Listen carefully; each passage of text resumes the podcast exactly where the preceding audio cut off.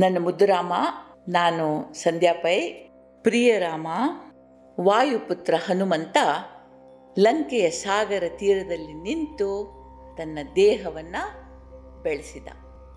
ಒಂದು ಪುಟ್ಟ ಬೆಟ್ಟದ ಗಾತ್ರದಷ್ಟಾದ ಅನಂತರ ಒಂದೇ ಹಾರಿಗೆ ಹಾರಿ ಆಕಾಶಕ್ಕೆ ನೆಗೆದ.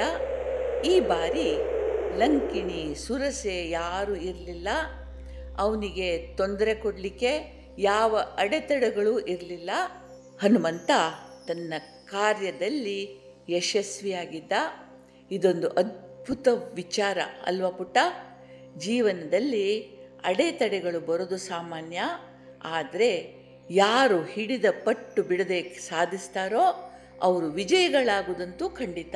ಹನುಮಂತನ ಕಥೆ ಇದಕ್ಕೊಂದು ಉದಾಹರಣೆ. ನೆನಪಿರಲಿ, ಹಾಂ? ಮಾರುತಿ ಆಕಾಶದಲ್ಲಿ ಹಾರ್ತಾ ಬರೋದು ಮಹೇಂದ್ರ ಪರ್ವತದಲ್ಲಿ ಕಾಯ್ತಾ ಇದ್ದ ವಾನರ ವೀರರ ಕಣ್ಣಿಗೆ ಬಿತ್ತು. ಅರೆರೆ, ನಮ್ಮ ಮಾರುತಿ, ನಮ್ಮ ಕೇಸರಿ ನಂದನ ಬರ್ತಾ ಇದ್ದಾನೆ. ನೋಡಿ ನೋಡಿ, ಅವನು ಹೋದ ಕಾರ್ಯದಲ್ಲಿ ಜಯಶೀಲನಾಗಿ ಬರ್ತಾ ಇದ್ದಾನೆ ಅಂತ ಕಾಣ್ತದೆ.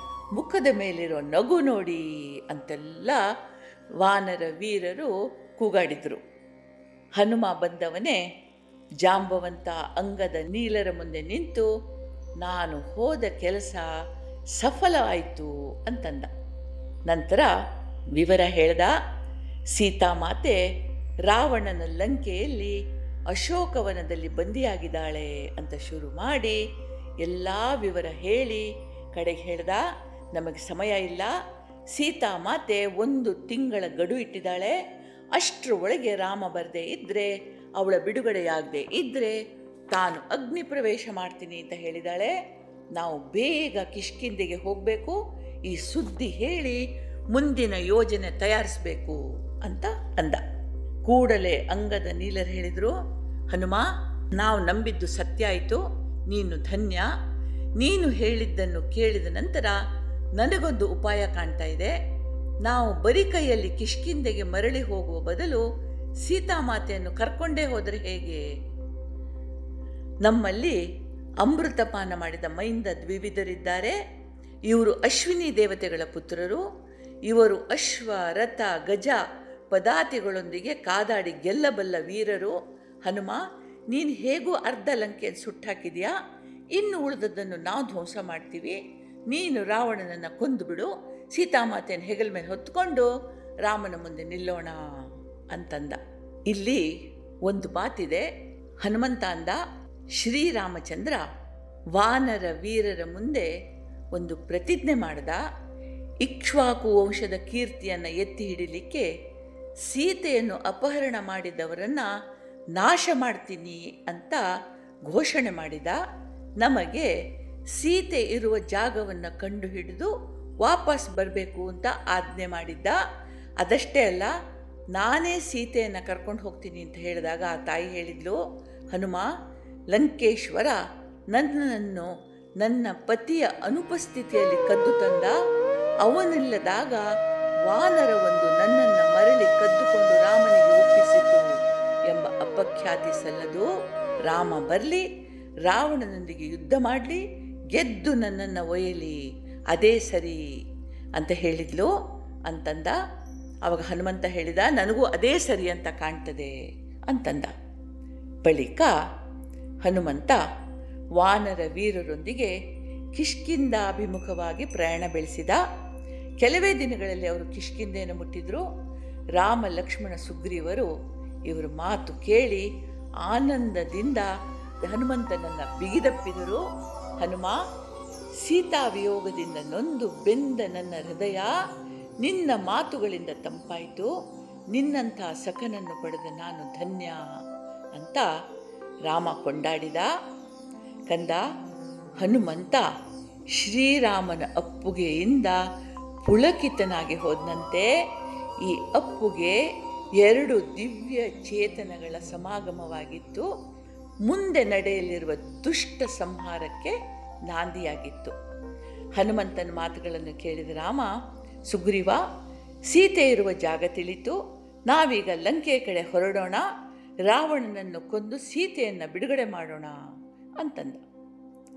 ರಾಮಚಂದ್ರ, ನಾನು ನನ್ನ ಸೈನ್ಯ ಈ ಕಿಷ್ಕಿಂದೆ ನಿನ್ನ ಸೇವೆಗೆ ತಯಾರಾಗಿದ್ದೀವಿ. ಆದರೆ ಯುದ್ಧಕ್ಕೆ ಹೊರಡುವ ಮೊದಲು ಶತ್ರುವಿನ ಬಲಾಬಲಗಳನ್ನು ತಿಳ್ಕೊಳ್ಬೇಕು. ಹನುಮಂತನಿಂದ ವಿವರ ತಿಳಿದು ಮುಂದಿನದನ್ನು ಯೋಚಿಸೋಣ ಅಂತಂದ. ರಾಮನಿಗೂ, ಇದು ಸರಿ ಅನ್ನಿಸ್ತು. ಹನುಮಂತ ಇವರ ಮಾತುಗಳನ್ನು ಕೇಳಿ ಪ್ರಭು, ರಾವಣನ ಲಂಕೆ ಜಂಬೂ ದ್ವೀಪದ ಸಾಗರ ತೀರದಿಂದ ನೂರು ಯೋಜನ ದೂರದಲ್ಲಿದೆ. ಮಧ್ಯೆ ವಿಶಾಲವಾದ ಸಾಗರ ಇದೆ. ಅದರಲ್ಲಿ ಎದ್ದೆದ್ದು ಬರುವ ಎತ್ತರದ ಅಲೆಗಳಿವೆ. ಸಾಗರದೊಳಗೆ ತಿಮಿಂಗಲಗಳಿವೆ, ಮೊಸಳೆಗಳಿವೆ, ಇಂಥ ಅನೇಕ ಜಲಚರಗಳಿವೆ.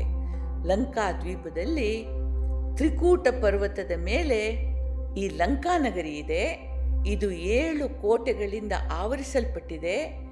ಕಲ್ಲಿನಿಂದ ಕಟ್ಟಿದ, ಕೃತಿಮ ದುರ್ಗ, ಭೀಕರ ವನಮೃಗಗಳಿಂದ ಕೂಡಿದ ವನದುರ್ಗ ಎಂಬ ಈ ಕೋಟೆಗಳು ಮಂಜಿನಂತೆ ಶೀತಲವಾದ ನೀರಿನಿಂದ ತುಂಬಿದ ಕಂದಕಗಳಿಂದ ಸುತ್ತುವರಿಯಲ್ಪಟ್ಟಿವೆ. ಇದರಲ್ಲಿ ಸದಾ ಹಸಿವಿನಿಂದಿರುವ ಮೊಸಳೆಗಳಿವೆ. ಈ ಕಂದಕಗಳ ಮೇಲೆ ತಾತ್ಕಾಲಿಕ ಸೇತುಗಳಿವೆ. ಶತ್ರುಗಳೇನಾದರೂ ಈ ಸೇತುವೆಗಳನ್ನು ದಾಟುವ ಪ್ರಯತ್ನ ಮಾಡಿದರೆ ಬೃಹತ್ ಯಂತ್ರಗಳಿಂದ ಈ ಸೇತುವೆಗಳನ್ನು ಮೇಲೆತ್ತಿ ಬಿಡ್ತಾರೆ. ಲಂಕೆಯನ್ನು ಪ್ರವೇಶಿಸಲು ನಾಲ್ಕು ಮಹಾದ್ವಾರಗಳಿವೆ. ಒಂದೊಂದು ದ್ವಾರವನ್ನು ಹತ್ತು ಸಾವಿರ ಕ್ರೂರ ಸೈನಿಕರು ಕಾಯ್ತಾ ಇರ್ತಾರೆ. ರಾವಣನ ಮಹಾಸೈನ್ಯದಲ್ಲಿ ಕೋಟಿ ಸಂಖ್ಯೆಯಲ್ಲಿ ಸೈನಿಕ ಪಡೆ ಇರುವ ಚತುರಂಗ ಬಲ ಇದೆ. ಇಂದ್ರಜಿತ್ತು, ಪ್ರಹಸ್ತ ದುರ್ಮುಖರಂಥ ನೂರಾರು ಮಂದಿ ಶೂರ ಸೇನಾಧಿಪತಿಗಳಿದ್ದಾರೆ. ಮುಖ್ಯವಾಗಿ ಲಂಕೆಯನ್ನು ಮುಟ್ಲಿಕ್ಕೆ ನೌಕಾ ಮಾರ್ಗ ಇಲ್ಲ. ನಾನು ನಮ್ಮ ಶೌರ್ಯದ ಒಂದು ಚಿಕ್ಕ ಪ್ರದರ್ಶನ ರೂಪವಾಗಿ ಅವರ ತಾತ್ಕಾಲಿಕ ಸೇತುವೆಗಳನ್ನು ಮುರಿದುಹಾಕಿದ್ದೀನಿ. ಕೋಟೆಯ ಕೆಲವು ಗೋಡೆಗಳನ್ನು ಒಡೆದುಹಾಕಿದ್ದೀನಿ ರಾಕ್ಷಸ ಪಡೆಯ ಒಂದು ದೊಡ್ಡ ಭಾಗ ಹತವಾಗಿದೆ. ಲಂಕೆಗೆ ಬೆಂಕಿ ಇಟ್ಟು ಅವರ ಮನಸ್ಸಿನಲ್ಲಿ ಭಯ ಹುಟ್ಟಿಸಿದ್ದೀನಿ. ಉರಿಯುವ ಬೆಂಕಿಗೆ ಅನೇಕ ರಹಸ್ಯ ದ್ವಾರಗಳು ಸುಟ್ಟು ಮುಚ್ಚಿ ಹೋಗಿವೆ. ಏನಾದರೂ ಒಂದು ಉಪಾಯದಿಂದ ನಾವು ಸಮುದ್ರ ದಾಟಿದರೆ ಮುಂದಿನ ಕೆಲಸ ಅಷ್ಟು ಕಷ್ಟ ಇಲ್ಲ ಅಂತ ಹೇಳಿ ವಿವರವಾಗಿ ಹೇಳಿದ. ಹನುಮಂತನ ಸಾಹಸದ ಕತೆ ಕೇಳಿ ನೆರೆದ ವಾನರ ವೀರರಿಗೆ ರೋಮಾಂಚನವಾಯಿತಂತೆ. ರಾಮಚಂದ್ರ, ಮಾರುತಿ ತನಗೆ ವಹಿಸಿದ ಕೆಲಸವನ್ನು ಶ್ರದ್ಧೆಯಿಂದ ಮಾಡುವವ, ದಕ್ಷತೆಯಿಂದ ನಿರ್ವಹಿಸುವವ, ಅನಿರೀಕ್ಷಿತವಾಗಿ ಎದುರಾಗುವ ಎಡರು ತೊಡರುಗಳನ್ನು ಧೈರ್ಯದಿಂದ ಎದುರಿಸಿ, ನಿವಾರಿಸಿ ಮುಂದೆ ಹೋಗುವವ ಉತ್ತಮ ಪುರುಷ ಅನ್ನಿಸ್ಕೊಳ್ತಾನೆ. ಹೇಳಿದಷ್ಟೇ ಮಾಡಿ ಸುಮ್ಮನಾಗುವವ ಮಧ್ಯಮ ಪುರುಷ ಅಂತ ಕರೆಸ್ಕೊಳ್ತಾನೆ. ಹೇಳಿಯೂ ಯೋಗ್ಯ ಮಾರ್ಗದರ್ಶನ ಇದ್ದು ವಿಫಲನಾಗುವವ. ಅಧಮ ಪುರುಷ ಅಂದ್ಕೊಳ್ತಾನೆ ನೀನು ಉತ್ತಮರಲ್ಲಿ ಉತ್ತಮ ಎನಿಸ್ಕೊಂಡಿದ್ಯಾ ಸುಗ್ರೀವ, ನಾವು ಇನ್ನು ಕಾರ್ಯಪ್ರವೃತ್ತರಾಗೋಣ. ನಿನ್ನ ಸೇನಾ ಪ್ರಮುಖರನ್ನು ಒಂದು ಕಡೆ ಸೇರಿಸು ಅಂತಂದ. ಪುಟ್ಟ, ಹೀಗೆ ವಾನರ ವೀರರನ್ನ ಸುಗ್ರೀವ ಒಂದು ಕಡೆ ಸೇರಿಸಿದ, ರಾಮ ಲಕ್ಷ್ಮಣರಿಗೆ ಅದರ ಪರಿಚಯ ಮಾಡಿಸಿದ. ಈ ವಿವರ ನಿನಗೆ ಹೇಳೋ ಬೇಡವೋ ಅಂತ ಸ್ವಲ್ಪ ನನಗೆ ಒಂಥರ ಕನ್ಫ್ಯೂಷನ್ ಆಗುತ್ತೆ. ಹೇಳಕ್ಕೆ ಸ್ವಲ್ಪ ಉದ್ದ ಇದೆ.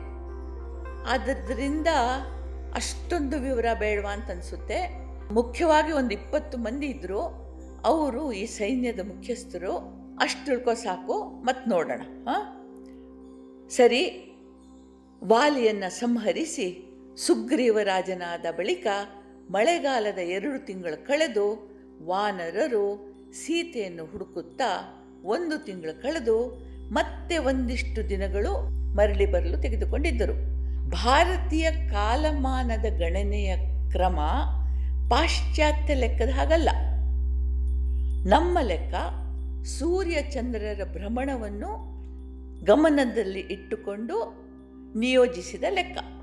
ಅಂದರೆ ಸಾವಿರಾರು ವರ್ಷಗಳ ಹಿಂದೆ ನಮಗೆ ಜ್ಯೋತಿರ್ವಿಜ್ಞಾನ ಖಗೋಳ ವಿಜ್ಞಾನ ಗ್ರಹಗತಿಗಳ ಆಳವಾದ ಜ್ಞಾನ ಇತ್ತು.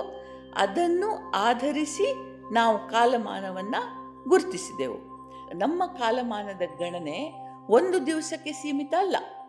ಪ್ರತಿ ವರ್ಷ ಇದು ಬೇರೆ ಬೇರೆ ದಿನ ಶುರುವಾಗಬಹುದು ನಮ್ಮ ವರ್ಷ ಶುರುವಾಗೋದು ಚೈತ್ರ ಮಾಸದಿಂದ. ಚೈತ್ರ ಮಾಸದ ಮೊದಲನೆಯ ದಿನ ಯುಗಾದಿ ಹಬ್ಬ. ಚೈತ್ರ ಅಂತಂದರೆ ಮಾರ್ಚ್ ಮತ್ತು ಏಪ್ರಿಲ್.